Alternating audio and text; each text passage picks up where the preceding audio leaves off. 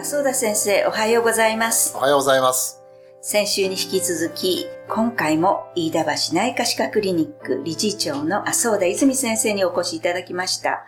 先週は、無呼吸症候群、それについていろいろな治療法、特に、えーマウスピースなどのことについて詳しくお伺いしてきましたけれども、今週はですね、先生のところにいらっしゃる患者さんというのは子供から老人まで幅広いと思いますので、そのことについて少し伺っていこうと思います。お願いいたします。はい。お子様、はいそれからまあ成人の方、はいご高齢の方はいと分けて考えますと、はいお子様の場合ですね、はいあの無呼吸はまあそんなにたくさんはいません。非常にあの少数ですけれども、はい。歯科領域が大きな原因になっているということは少ないです。えー大体その喉の方ですね、えーはい多いようです。はい。歯科が絡んでくるとなるとですね、はいお子さんの歯並びっていうのが関係してきます。はい。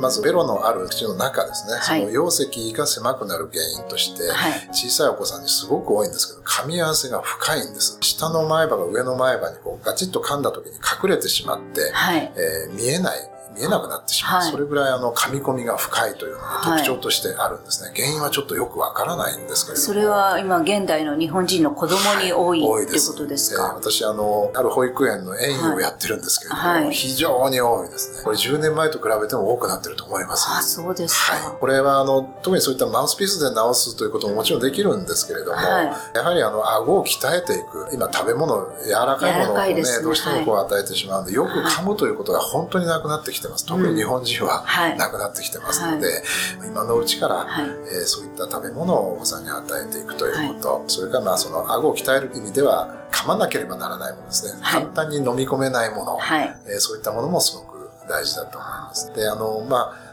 えーそういったことと、あとは、あの、歯並びがこう乱れていて、ベロの置き場がないということもありますので、はいえやっぱり将来、その成人にしした時の、はい。歯並びが悪くならないように、えー小さいうちからですね、はい。えーその将来の歯並びを予見して、例えば矯正の先生と相談していただくとか、はいい、うことも重要になっていきます。あとは、あの、よく小さい子にあるのは、こうお口ポッカーンと開けてるとかね、そういったことも、あの、親御さんが注意していただければと思います。はい。成人の場合ははいどうなんでしょうか、あの、基本的にですね、私どもの患者さんでもう圧倒的に男性が多いです。はい。大体もう8割方男性ですね、そんないるんですか、はい ?8 割。そうですね。ね女性は、あの、もともとあの、いびきはかきにくいということは言われています。これはあのはい統計的に見ても、はいあのそういうのがありますけれども、男性の場合、まあ、あの、まあ、男性に限らないかな。はいあの、成人の場合ですね、ええ。大体その原因の多くが、大体まず35%ぐらいは肥満が原因と言われています。えやっぱり喉の周りにお肉がついてますのでね、やっぱりこの気道を塞いでしまうということがあるんだと思います。あと35%がはい顎の大きさなんです。はい。でこれはあの大いに歯科領域ですね。で、えー残りは扁桃の肥大とか、はえーあるいはそういったあの一時的なアルコールとか睡眠薬、はい。えーそれから喫煙ですね、はい。えー鼻詰まり、そういったものがはい。残りは原因してるんですが、大体その二大巨頭は肥満と顎の小ささ。だから、これをあの成人になってから顎を大きくするとかですね、うんこれはもう非常に難しいです。難しいですよねできないことじゃないですけれども。はいですから、はいえーそういったマウスピース療法というのが今、盛んに行われているわけですねな。るほど。わはいかりました。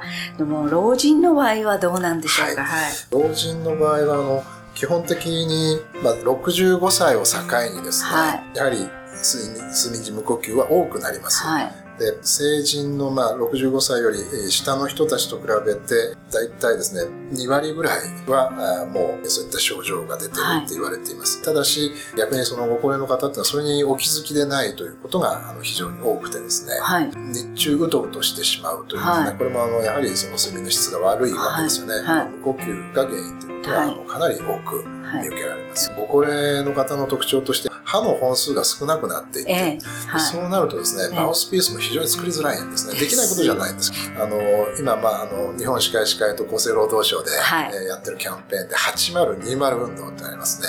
いいですよ80歳で20本残すという。えー今、大体もう、あの、半50%ぐらいの方がこれ達成できています。ご自身の歯が残っているということは自分の歯で噛めるわけですから、はい、これちょっと硬そうだからやめとこうとかですね、はい、何でも飲み込める柔らかいものにしようっていうことはなくて済みます。やはりあの歯の本数が減っていくとですね、はい、社会性を失っていくんですね。ご家族とも一緒に食べなくなっていってしまったり、はい、外出してお友達とお食事なんていうこともどんどん機会が少なくなるんですから、やはりあの歯があるうちから8020目指してですね、しっかりケアをしていかなければならないですね。はい。日はありがとうございました。ではこのお話の続き、来週もよろしくお願いいたします。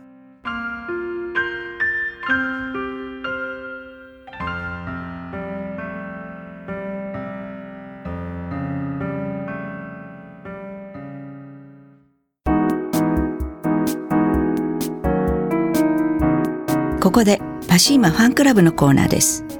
このコーナーではキルトケットのパシーマをご愛用の方からのお便りをご紹介します。愛用しすぎてキルトケットがボロボロにそこで2枚目を購入しました。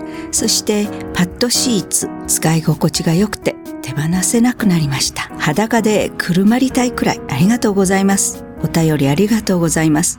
パシーマの社長、架橋さんからは、愛用しすぎていただきありがとうございます。本当に裸で寝ると病みつきになりますよ。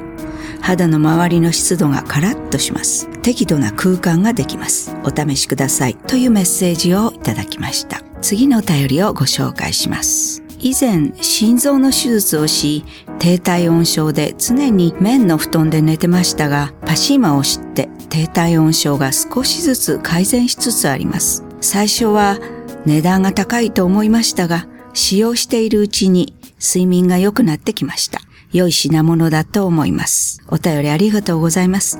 パシーマの社長、架橋さんからは、低体温は注意ですね。低体温がまた別の病気の原因にもなります。パシーマ自体が発熱するわけではありませんが、リラックスすれば血流も増えます。低体温の方にもお役に立つかもしれません。透析の方からも同じようなお便りをいただいたことがあります。会を記念します。というメッセージをいただきました。以上、パシーマファンクラブのコーナーでした。